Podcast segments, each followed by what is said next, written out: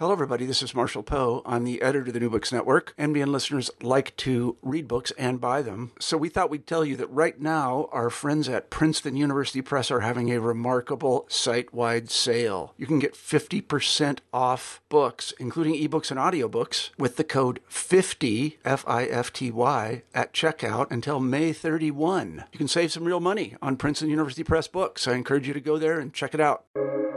Welcome to the New Books Network. Welcome back to the New Books Network. My name is Rin Veith. I'm a host on the Human Rights Channel. Today we have Lori Allen here to discuss her book, A History of False Hope Investigative Commissions in Palestine. Thanks for coming on the show. It's my absolute pleasure. Thanks for the invitation, Rin. How did you come to this project? And could you tell us a little bit about your, your work? Sure. Um, so, this book is kind of I guess, a prequel to my first book, which was uh, called The Rise and Fall of Human Rights, Cynicism, and Politics in Occupied Palestine. And that book was really an ethnography of Palestinian society and politics as it was constituted through and with the human rights system. And that story went back to about the 1980s. And throughout my work on that project, in which I was in investigating how and why Palestinians were so invested in human rights, I started to wonder about kind of where this commitment came from and what were its roots. Um, and I started wondering about what these questions and dynamics and political debates about sovereignty and rights, collective and individual. What did they look like before the mushrooming of the human rights system as an industry, right?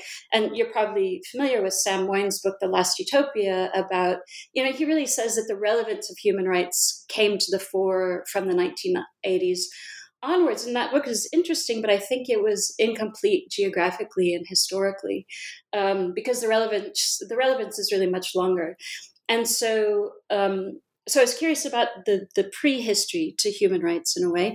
And I'm also very interested generally in the ways that evidence and claims to evidence work in politics. I'm interested in how, you know, proof in discourse and other material mediated forums functions. And my earlier work that focused on the human rights scene um, was focused on how people tried to prove their suffering, right? How they um, tried to prove their conditions of political oppression. So I had these two sets of questions, and then somehow investigative commissions appeared to me as a kind of a vehicle for pursuing these kinds of questions through a much wider history. Um, you know, investigative commissions claim to be about evidence, to offer proof of po- a political scene. And in Palestine, they have been happening over and over throughout the past hundred years. So they gave me a, a, good way to kind of view change and continuity by looking at the same form over time to, to explore those questions. yeah, I would I would love to hear you talk a little bit about methods um, as the way that you brought together historical methodologies, anthropological methodologies, just different different ways of doing research together. I just I found I found the analysis really fascinating, um, as well as in a number of points you bring up um, you bring up some some really pointed and I think very very valuable and very of course very valid points about Palestinian histories and certain um, lack of, of consideration and, and certain attention that we should be paying. So yeah, I just I would I would love to hear you talk a little bit about your methods for this this project. Okay, yeah, thanks for that question. It's um, something I really love thinking and talking about. Um, this book involved a tremendous amount of archival research across all kinds of libraries um, throughout the Arabic press, uh, covering especially you know from the first half of the 19th century until the present. And with the more recent commissions that I study with this book, I focus more on interviews and ethnographic fieldwork um, with people you know who I had access to, who were involved in the more recent commissions but I think because I'm not trained as a historian, I really bent over backwards to be thorough in my archival work. And I really kind of scoured over uh, about a hundred years of history through every kind of source that I could find, you know, letters and personal papers, diaries, national archives, interviews of transcripts with commissioners, um, you know, Palestinians' testimonies, commission reports, all the media coverage of them. So I just I tried to find everything I could, and the project was a real lesson in the kind of mysteries and challenges of anthropological historical research and archival research because you know unlike maybe a more traditional historian i really wanted to understand what people thought they were doing with their engagement with commissions both commissioners as well as the Palestinians who were presenting to them. And so that meant that I had to go beyond the records of the commissions themselves, right? I had to go beyond the decisions that the commissions came to and the reports that they issued in order to understand these actors who were involved in producing all of these um, commission reports, to understand them as people. So, you know, that's why I went through their diaries and their letters and, and everything I could find that allowed me to get a sense of what they were thinking they were doing and how invested they were in it.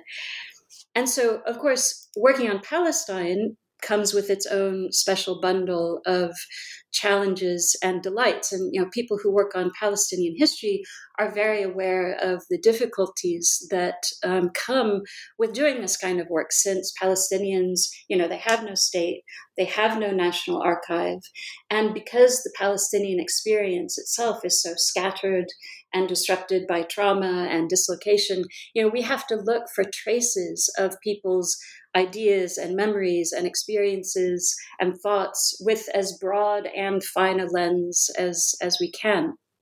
So, for this particular project, luckily, um, some of the Palestinians involved in, for example, the 1936 Peel Commission and the 1946 Anglo American Commission, they were academics, uh, they were intellectuals. So, some of them wrote memoirs, they left their personal papers, um, they had their own scholarly writings, and some of their thoughts about the commissions were available in these various, in these various sources.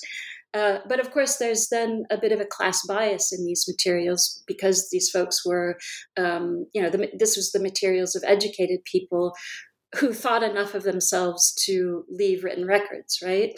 Um, but then what I was able to do, or um, I think I did a pretty good job of getting a sense of the wider public from other people's descriptions of the commissions, um, photographs of the commissions that showed, you know, huge masses of people coming out in demonstrations in order to present their claims to the commissioners, or pictures of whole families coming, you know, to to interview with the commissioner that that showed how invested they were in these interactions. Um, I found records of people who presented gifts with, you know, Woodrow Wilson's name kind of embroidered into a tapestry or something like that, uh, showing how much veneration they had for the US at the time, or people who performed dramas to the commissioners to. Um, to dramatize their claims to sovereignty and to give their political messages. so I was I was looking at any kind of embodied interaction that people were having with the commissioners in order to interpret.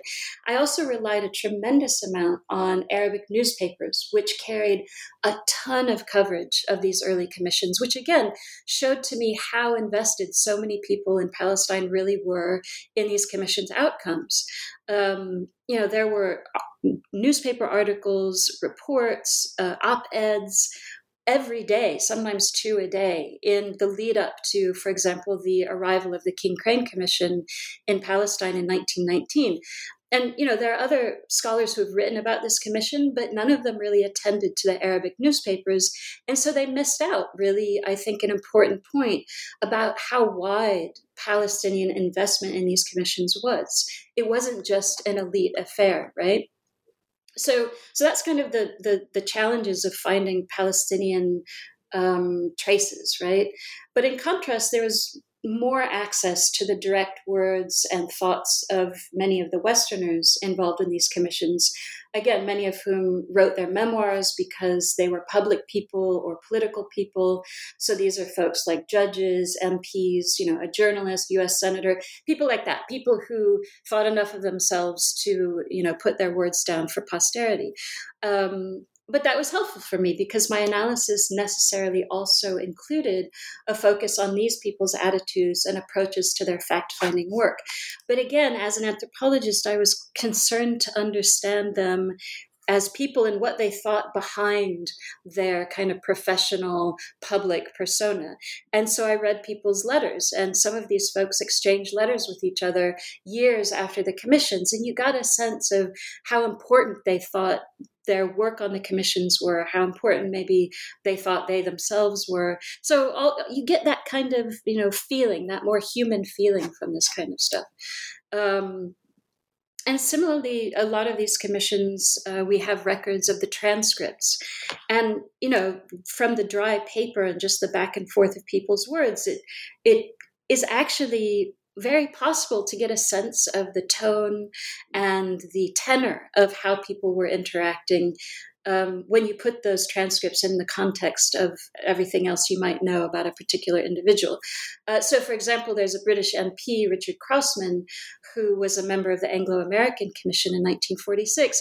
And he left his papers, diary, stuff like that. And he wrote to his wife about how tiresome he thought the Anglo American Committee proceedings were, um, and how repetitive he thought that the Arabs were, right? Or there was an American judge, Joseph Hutcheson, on the same committee, who wrote in his own essays about liberalism and fairness. And so you, you get a sense from triangulating these various sources what these people thought they were they were on about yeah um, and so with all of these historical materials i tried to bring out uh, I tried to bring an anthropological attention to these interpersonal interactions, to the way that people tried to convey the urgency of their claims, um, how they tried to express their hopes, and their commitments to these different liberal values that I write about. And so I teased out of these linguistic traces their emotional commitments. Yeah. Um, and in the end, I found it to be a tremendously fun uh, exercise. You know, you become part detective, maybe part psychologist, um, part sort of literary analyst. Yeah. So, yeah, I just had a, a great deal of fun experimenting with all of these new methods. I, I I know you said that you know you had you had hoped that you had done this, and I think absolutely. I mean, it's um, this is a wonderfully um, i don't know dense well researched heavily textured wonderful wonderful book. Um, so I, I realize we've been talking sort of about how you how you did this project and not necessarily about it itself. And so I, I realize you know you, you touched on this a little bit, but why why the decision to focus on commissions, um, particularly in the context of of Palestine? Um, and in asking about commissions, I'm also thinking about your claim that commissions arbitrate international law, um, which I was really compelled by um, thinking about um, thinking about the role of, of, commissions in international law. So yeah, I was wondering if you could talk a little bit about um, your decisions there. Okay, thank you. So you froze a little bit there, but I think your question was um, sort of why commissions and what's the inter- interaction of commissions and international law? Is that the, the basic question? Yeah, so commissions are really a fascinating lens onto the performative and political dimensions of liberalism and international law right? They're not strictly legal proceedings but they draw on legal frameworks uh, especially international human rights and humanitarian law. Um, in the more recent un commissions international human rights and humanitarian law are often part of the terms of reference of the commissions in addition, these commissions are often organized by and accountable to the institutions of liberal internationalism and international law. So, you know, the League of Nations, the United Nations. And what they do is put the norms and values of liberalism, international law, liberal internationalism really on display.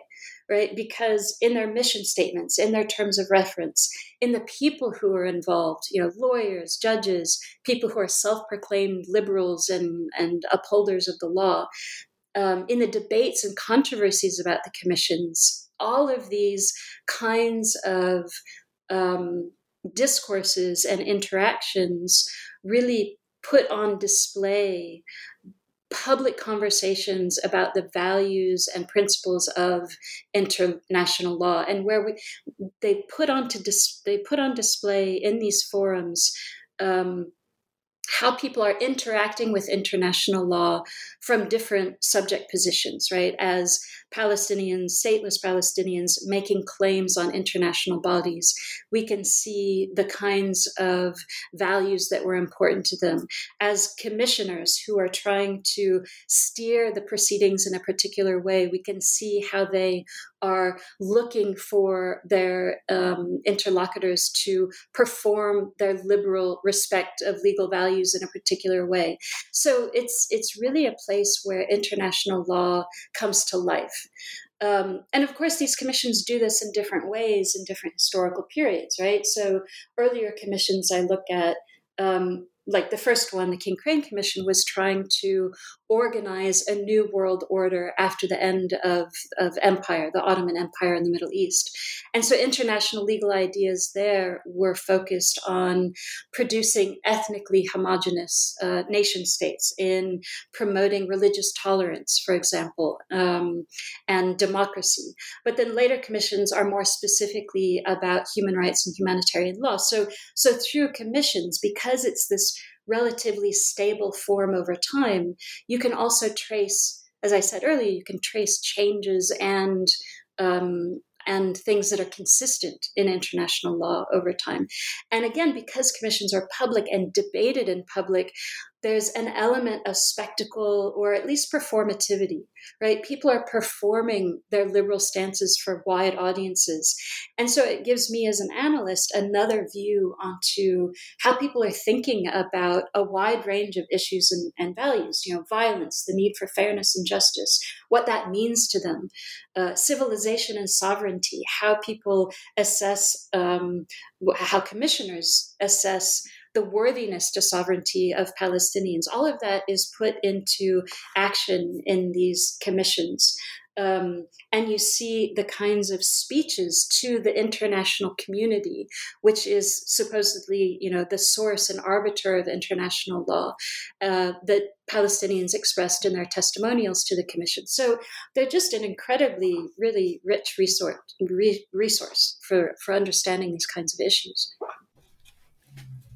So this um this makes me think a little bit just with your your points about liberalism.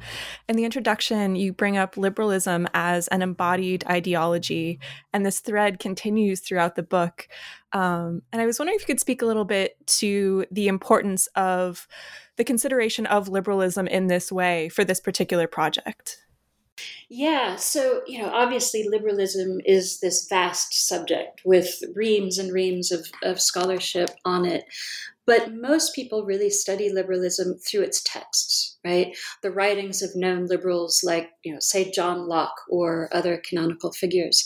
And instead, I tried to understand liberalism of the every everyday you know kind of typical anthropological approach is wanting to understand um, how these kinds of ideas and values become part of people's subjectivities uh, so I, I called it a study of lived liberalism, by which I mean how people interact with the institutions and the values of liberalism, how those institutions and values demand certain kinds of behaviors, how they shape certain kinds of subjects, shape how they live, what they believe, how they interpret and evaluate others, right?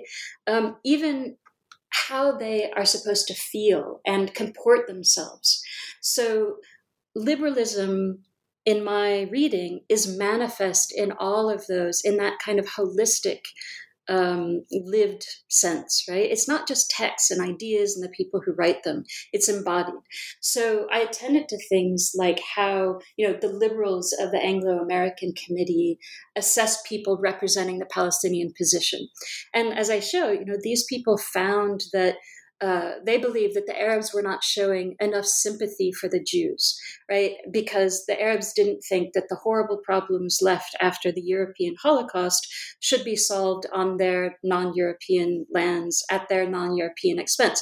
But because Arabs, and in this case, people speaking on behalf of Palestinian sovereignty, did not um, put sympathy for the Jewish problem and the problem of Jewish refugees and displaced people ahead of their own concerns, these committee members could claim that these Arabs were basically insufficiently sympathetic, insufficiently liberal. And so I argue that sympathy for the suffering of the Jews in this time period became a marker of the good liberal after World War II. And so you know i'm i'm i'm analyzing people's assessments of other people's comportments and emotions and emotional expressions.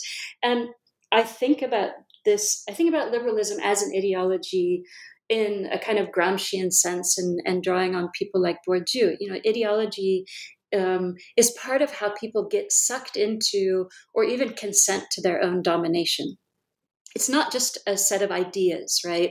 Or a set of precepts. It's a way of being, physically, emotionally, a, a habitus in Bourdieu's terms. And so I tried to attend to all of those kinds of physically lived ways that liberalism was functioning throughout these commissions with the resources that I had so that also um i just and and thinking about liberalism as well i'm thinking about your discussion of international bodies like the united nations like the league of nations.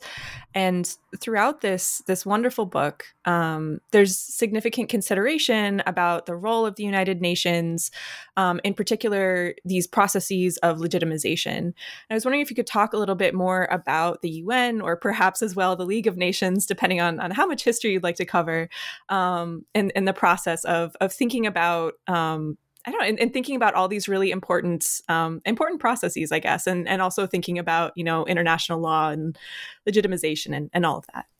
Yeah, thanks. So, okay, so the League of Nations and the United Nations are you know supreme organizations of liberal institutionalism, liberal internationalism, global legalism, right? These are the ideas that relations between states um, can be and should be organized and kept peaceful through legal agreements to uphold, you know, rule rule based norms, promote liberal democracy, and and so on. You know, this they are underpinned, these organizations, by a belief that international law can ameliorate global problems, can facilitate international interactions, and, and uphold peace. And these stances often come with a faith in law and law's institutions. Um, a faith that law can legitimize political stances and claims, that legitimate political stances and claims have to be under, underwritten by law. So already I'm, I'm trying to give a sense of what I think these organizations have done to promote themselves as legitimizers of particular political formulations, right? And I think that the UN, and especially uh, the General Assembly and other human rights bodies, have become a space for the authorization of rights claims um, because the UN is supposedly the embodiment of these internationally agreed norms, right? And I think that the legitimizing power of the UN carries even a moral valence. Um, you know these these principles they embody ethical precepts the, the principles of international law that the un propounds they really embody ethical precepts about humanity about violence and peace about good conduct human dignity right these are these are things that are at the root of shared ideas about what it is to have human goodness and a common human good really at its most in its most general terms and and so the UN has become a place that claims to give a legitimate voice to those values and, and precepts, right? I think the UN does this in a different way from how the League of Nations functioned. So my book starts in 1919, just before in the period when the League of Nations is about to be established to supposedly maintain world peace, right? Um, and the King Crane Committee, the first commission I examined, came to Palestine with the mission of finding out what the Arabs of the post Ottoman uh, lands wanted, uh, who they wanted to be ruled by as a mandate under the League of Nations. And the League was an institution that proclaimed to be uh, a, a new, to be introducing a new era of national sovereignty and, and, independence, even for smaller nations, but in many ways still worked with the colonial mentality, right? The Western powers of the League were there, they claimed, to be helping the backwards nations develop, right? What they claimed to be doing was as a sacred trust of civilization. Um, so, so the Palestinians who were coming to sort of make their claims to the League of Nations through the King Crane Committee, um, they wanted independent sovereignty and no European or American tutor because, as some of them recognized, any power that came wouldn't leave without a fight. But getting back to your question, the point I'm trying to make here is that the Arabs of Palestine who wanted an independent, multi faith, uh, constitutional democracy or, or monarchy, um, what they wanted was a new form of polity that they thought the League of Nations could grant and enforce, right? As a body that could actually influence how they would be governed um, and the people governing them. So I never really thought of the League of Nations as a body for legitimizing anything other than continued colonial domination of non Western peoples. Getting back to your actual question about how these institutions function as legitimizing forces.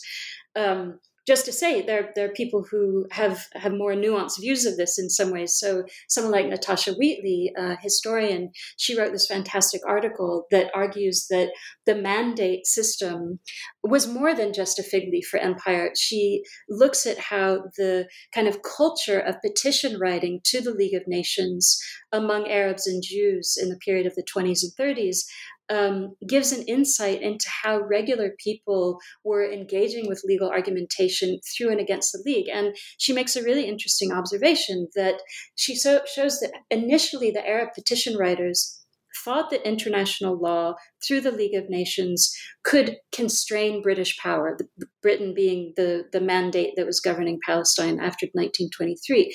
But as time wore on, Natasha Wheatley says, these petition writers were seeing that there was no constraint on British power, and they started reformulating their claims to, to, to, to show that their rights, their individual and especially national rights, were not um, were independent of the League of Nations. The League of Nations was not the source of their rights, right? So they stopped believing in and arguing from the mandate as an authoritative text. So it's really interesting to see how authority is asserted and contested differently over time through these institutions and what kinds of legitimizing power people thought they had at different times. Yeah. But as for the United Nations, I think it has represented, it symbolized uh, really a kind of a moral force, a moral legitimizing force as the body that represents the international community, yeah, and all of its supposedly agreed norms, values, standards of political behavior. So it has the power to legitimize claims and narratives on this global scale. And I think this is why there's so much effort by Israel and Zionists to defame the UN, to call into question its legitimacy and its fairness, because the UN has been a forum in which Palestinian rights can be articulated. Um, it's a forum in which Palestinian rights can, excuse me, be amplified and confirmed within an international legal framework. So, if I can just go on for an, another minute or so, I w- want to get back to this question of legitimization by focusing on one of my favorite chapters of the book, which is about the UN Special Committee for the investigation of Israeli practices in the occupied Palestinian territories, or some version of those words, which I just call the Special Committee for short.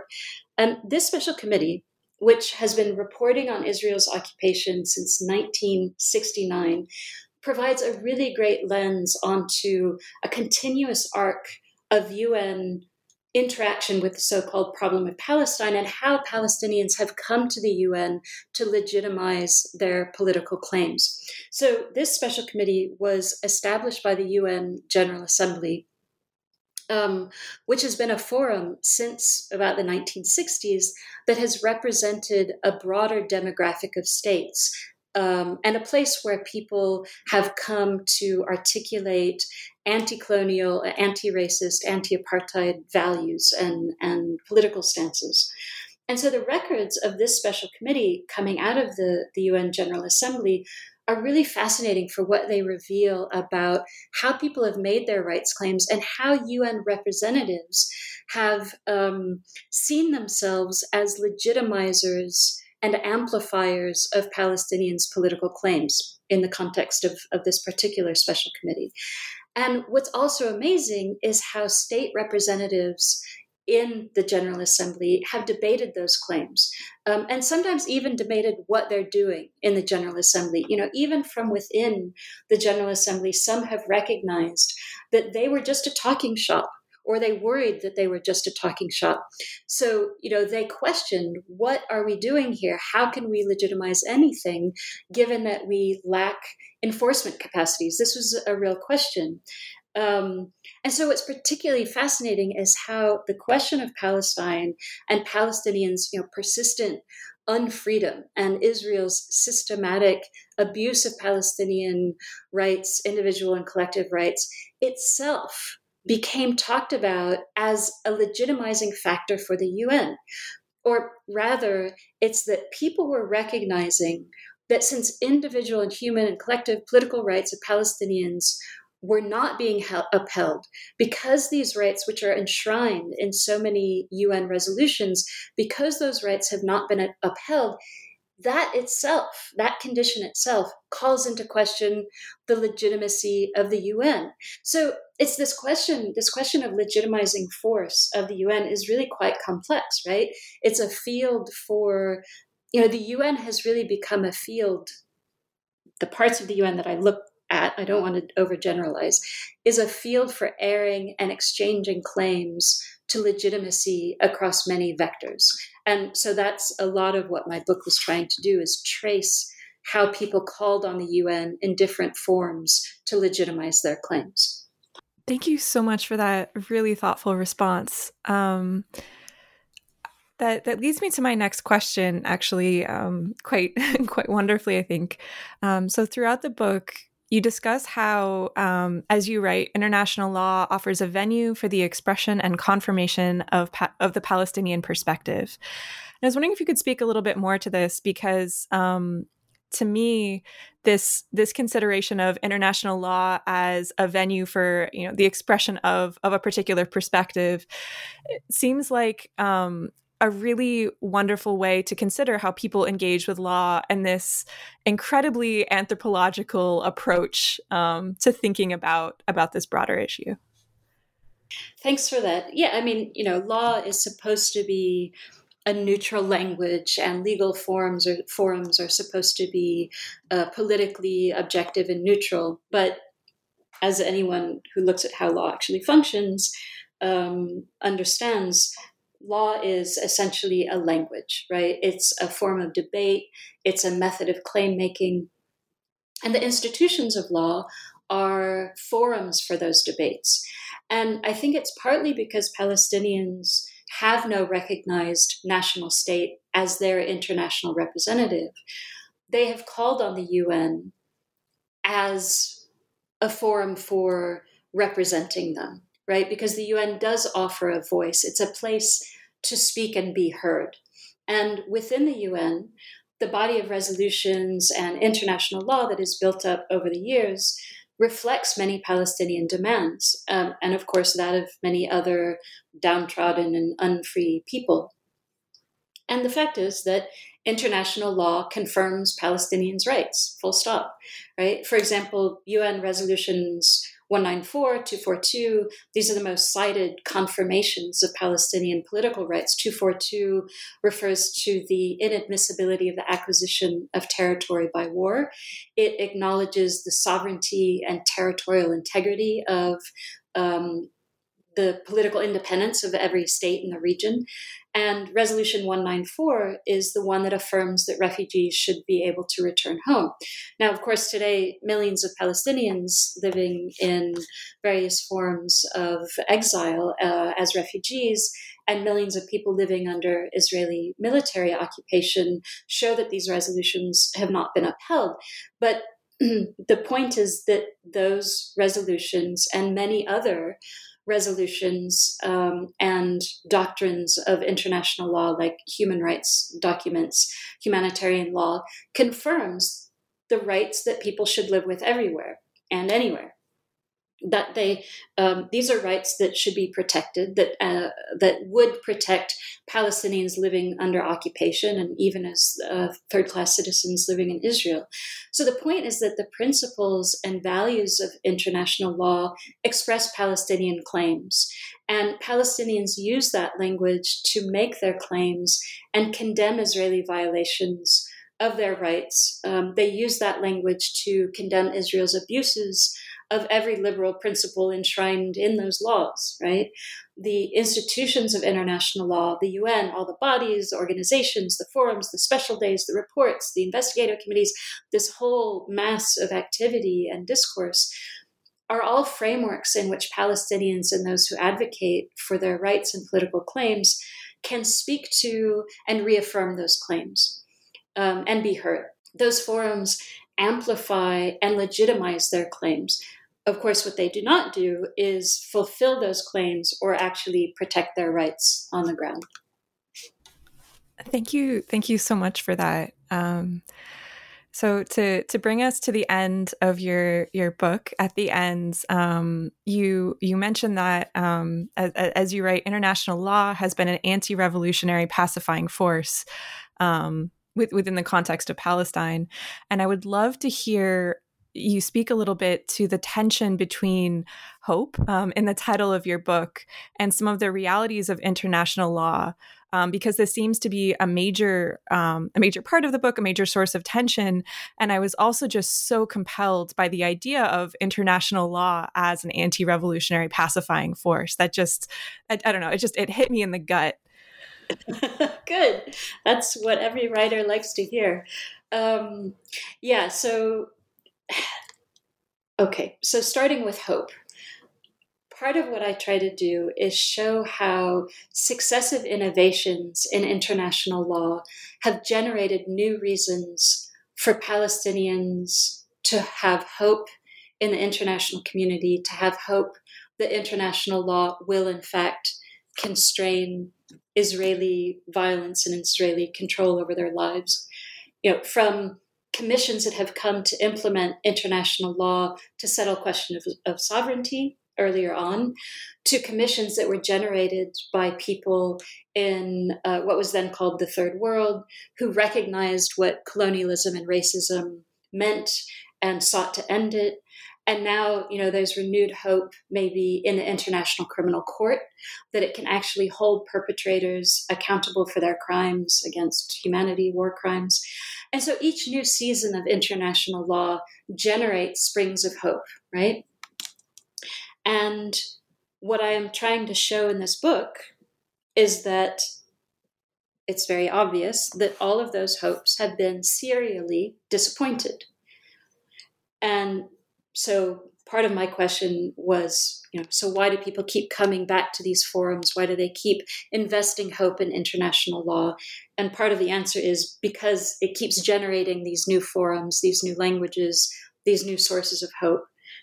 And when people are living in conditions without meaningful political representation or when the international community is the kind of key audience for political claim making, it makes sense to have hope in those forums. So I don't mean to dismiss or deride any actions that people have taken because it seems reasonable, right? International law up, should uphold Palestinian rights. It just doesn't get implemented.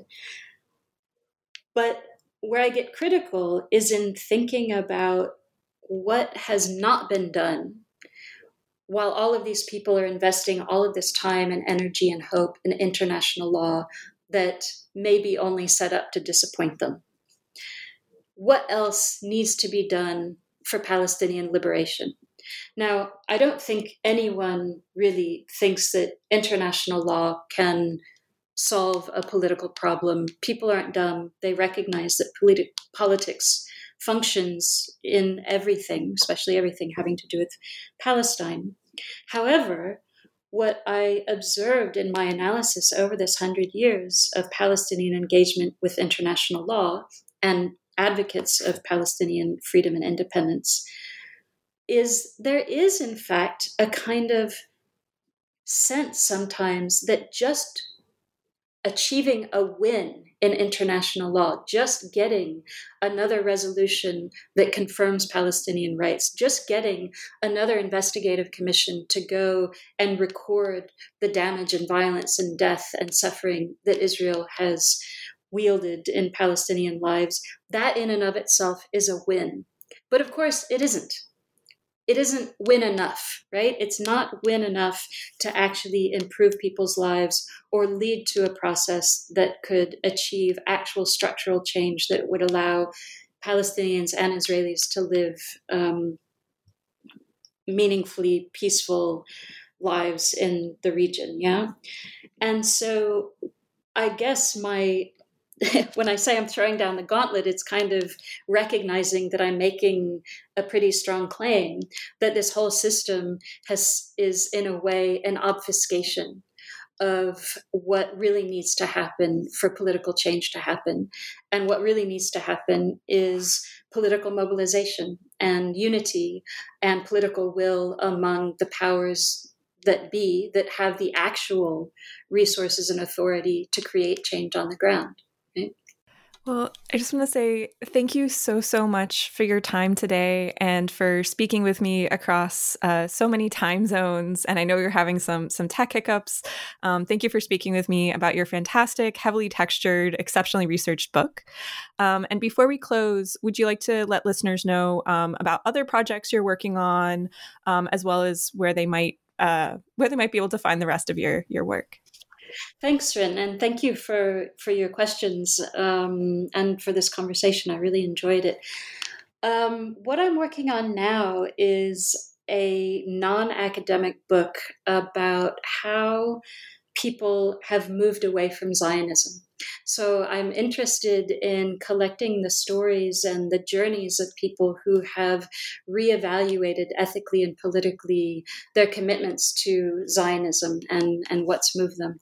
Um, that's just in its very early stages, and I'm, I'm quite interested in seeing how it turns out, and I hope other people will be too. Uh, in terms of where people can find other stuff, um, I don't know, Google. My university website is SOAS. I have a personal website, probably. Um, yeah, so if anyone's interested, they can email me too. well, fantastic. Thank you so much and have a great rest of your day. Thanks, Rin. You too.